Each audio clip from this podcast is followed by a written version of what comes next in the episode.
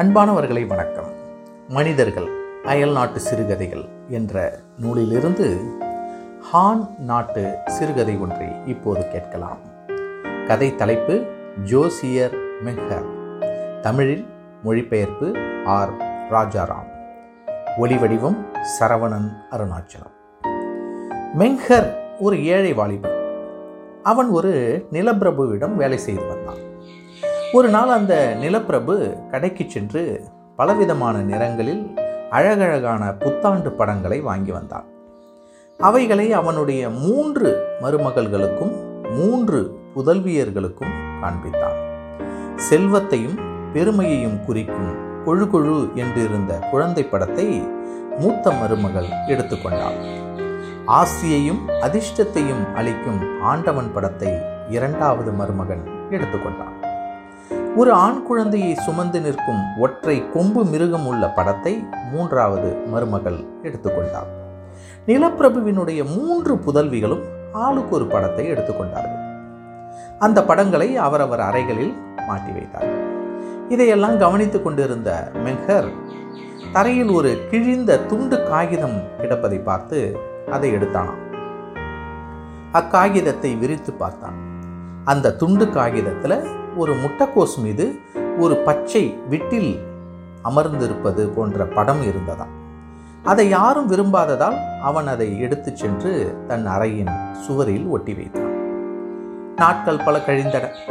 ஒரு நாள் திடீரென்று சுவரில் ஒட்டி வைக்கப்பட்டிருந்த படத்தில் ஒரு அதிசய மாறுதல் ஏற்பட்டிருந்ததை பார்த்தான் மெங்கர் முட்டைக்கோஸ் மீது உட்கார்ந்திருந்த பச்சை விட்டில் பூச்சி கோஸ் இதழின் அடியில் போய்கொண்டிருந்தது போய் உட்கார்ந்திருந்ததாம்.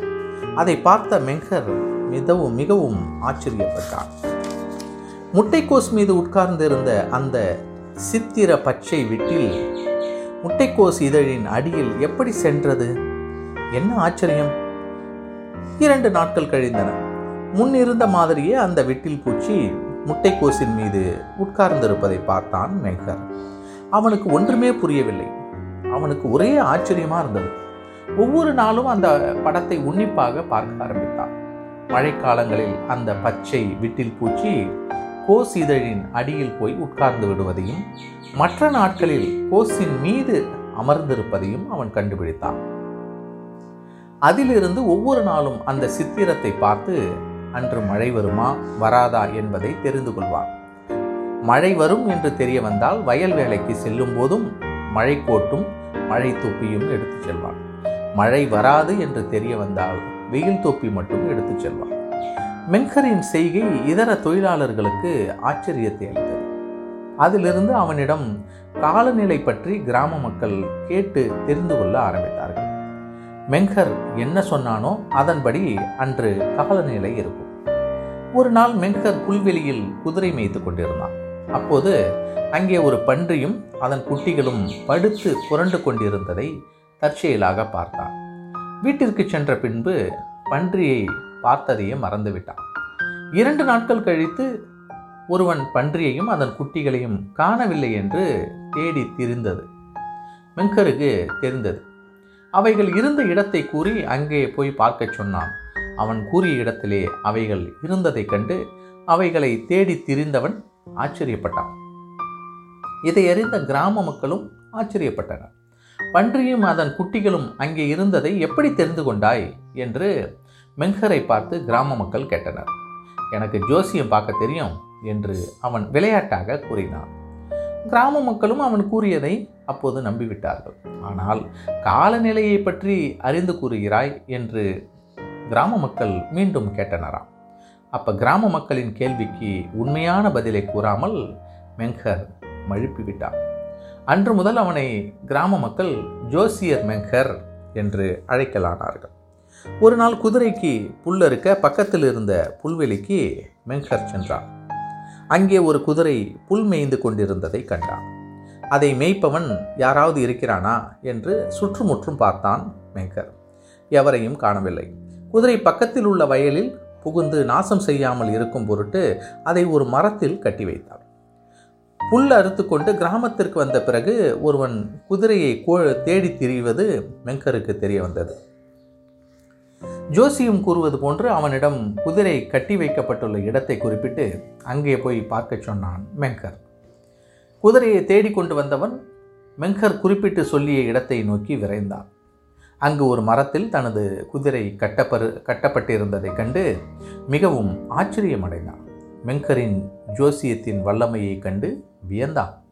குதிரையை கண்டுபிடிக்க ஜோசியம் சொன்னதற்காக மெங்கரை குதிரைக்காரன் பாராட்டியதோடு அவனுக்கு பத்து வெள்ளிக்காசுகளும் கொடுத்து விட்டு சென்றான்.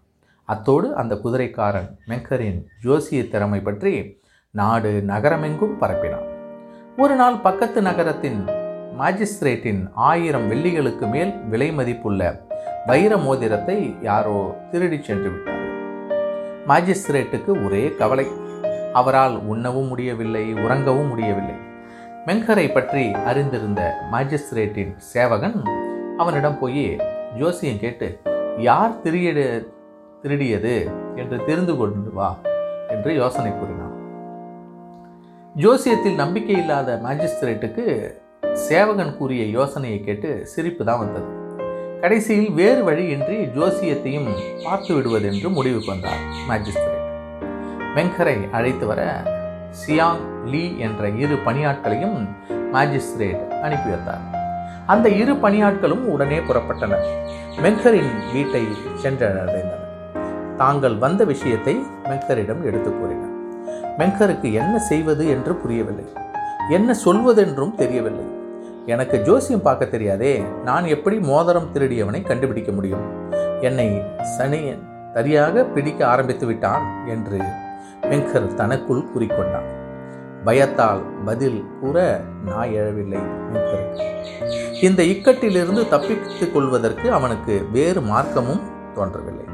ஜோசியரே அந்த மோதிரத்தை யார் திருடியிருப்பார்கள்? என்று கேட்டான் லீ. மெங்கருக்கு என்ன பதில் கூறுவதென்று தெரியவில்லை. இந்த இக்கட்டான நிலையில் மாட்டிக்கொண்டான். இருப்பினும் நிலைமையை சமாளித்தாக வேண்டுமே.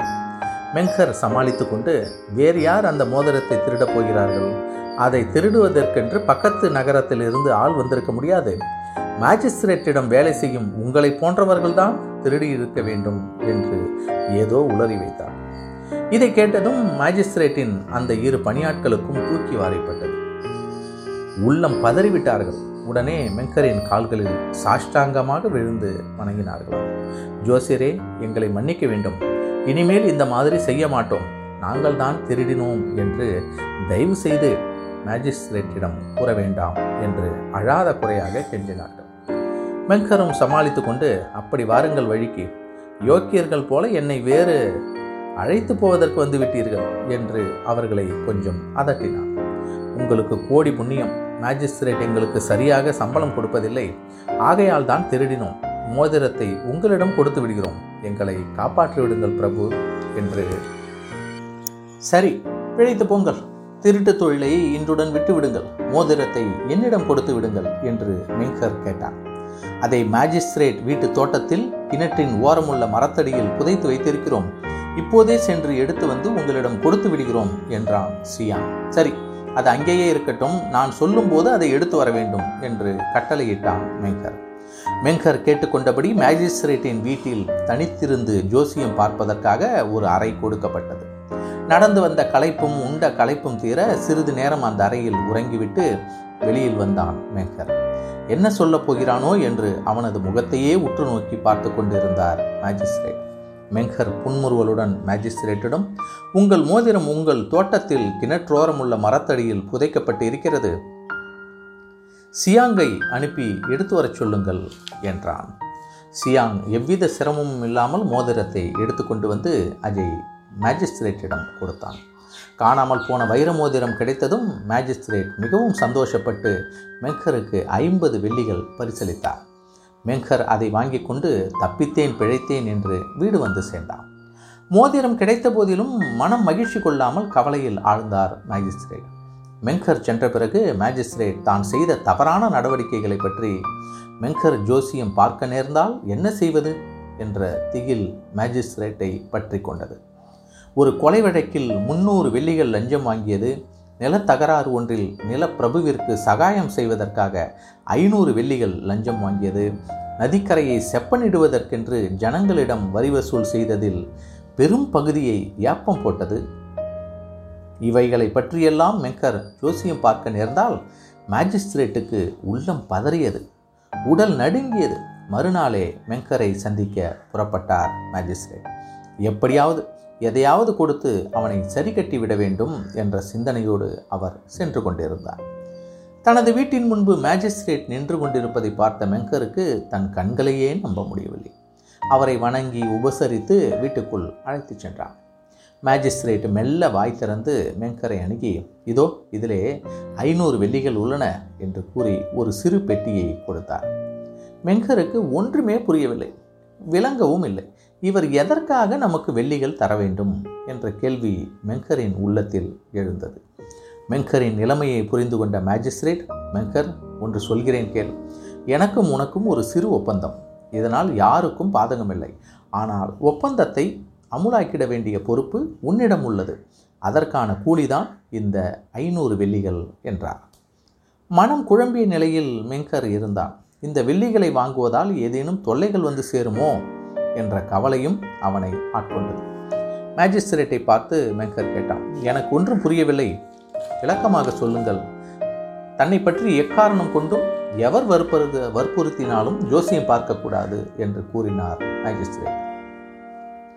இதுதான விஷயம்? இதில் என்ன பிரமாதம்? உங்களை பற்றி ஒருபோதும் ஜோசியம் பார்க்க மாட்டேன் என்று சத்தியம் செய்தான் மேங்கர் மேஜிஸ்திரேட் கொடுத்த ஐநூறு வெள்ளியை பெற்றுக்கொண்டான் மாஜிஸ்திரேட் தனது மனப்பாரம் குறைந்து விட்டது என்ற நிம்மதியுடன் அங்கிருந்து புறப்பட்டார். மெங்கரின் வீட்டில் வெள்ளிகள் ஒளிவீசி கொண்டிருந்தன. மாஜிஸ்திரேட் மெங்கரிடம் சென்ற விபரத்தை அறிந்த அவரது மனைவிக்கு அச்சம் ஏற்பட்டது. மாஜிஸ்திரேட்டின் காரியதரிசியுடன் தான் கொண்டுள்ள ரகசிய தொடர்பை பற்றி மெங்கர் ஜோசியம் பார்த்து மேஜிஸ்திரேட்டிடம் கூறிவிட்டால் தன் கதி என்னாவது? என்ற பயமும் திகிலும் அவளை பற்றி கொண்டன. அன்று இரவு பூராவும் அவளுக்கு தூக்கமே வரவில்லை. மறுநாள் மேஜிஸ்ட்ரேட் வழக்கு மன்றத்துக்கு சென்றதும் பக்கத்து கிராமத்தில் உள்ள மெங்கரை சந்தித்து அவனுக்கு தன்னுடைய இரண்டு நகைகளையும் கொடுத்து தன்னை பற்றியும் எக்காரணத்தை கொண்டும் ஜோசியம் பார்க்கக்கூடாது என்று கேட்டுக்கொண்டான். மெங்கர் அவள் கூறியபடியே நடப்பதாக உறுதி கூறினான். மேஜிஸ்திரேட்டின் மனைவி நிம்மதியாக வீடு திரும்பினார் மெங்கரை சந்தித்த விஷயத்தை மேஜிஸ்திரேட்டிடம் மனைவி காரியதர்சியிடம் கூறினார் இதை கேட்டதும் காரியதரிசியின் உடல் நடுங்கியது. தன்னை பற்றி ஜோசியம் பார்த்து மெங்கர் மேஜிஸ்திரேட்டிடம் கூறியவிட்டால் கௌரவமான வேலைக்கும் ஆபத்து வெளியிலும் தலை காட்ட முடியாது என்று காரியதரிசி பயந்தான். குட்டு வெளிப்பட்டால் தனக்கும் மேஜிஸ்ட்ரேட் மனைவிக்கும் உள்ள அந்தரங்க தொடர்பும் அருந்துவிடும் என்று அச்சப்பட்டான். இந்த விபரீதங்கள் நேராதபடி தடுக்க ஏற்பாடு செய்ய வேண்டும் என்று யோசித்தான். ஒரு நாள் பூராவும் யோசித்தான். பணத்தை கொடுத்து மேக்கரின் வாயை கட்டி விடுவதென்ற முடிவுக்கு வந்தான் காரியதரிசி. காரியதரிசி தன்னிடமிருந்த இருநூறு வெள்ளிகளை எடுத்துக்கொண்டு மென்கரை சந்திப்பதற்காக புறப்பட்டு சென்றான். அவனை பற்றியும் ஜோசியம் பார்ப்பதில்லை என்று உறுதி கூறி மெங்கர் பணத்தை பெற்றுக்கொண்டான் இனி காரியதரிசியின் மனைவி வரப்போகிறாள் என்று நினைத்தபோது மெங்கருக்கு சிரிப்பு சிரிப்பாக வந்தது. ஜோசியம் பார்க்காமலேயே உங்களின் வண்டவாளங்கள் எனக்கு தெரியும். மறுபடியும் வந்து எதை பற்றியாவது ஜோசியம் பார்த்து விட வேண்டும் என்று என்னிடம் வந்தால் உங்கள் வண்டவாளங்களை எல்லாம் எல்லோரிடமும் சொல்ல நேரிடும். நீங்கள் என்னை இத்துடன் விட்டுவிடுங்கள் என்று கூறி காரியதரிசியை பயமுறுத்தி அனுப்பினான் வெங்கர் இந்த சிறுகதை ஜனசக்தி வாரமலர் இருபத்தி ஒன்று ஐந்து ஆயிரத்தி தொள்ளாயிரத்தி அறுபத்தி ஒன்றாம் ஆண்டு வெளிவந்தது. ஒளிவடிவம் சரவணன் அருணாச்சலம். நன்றி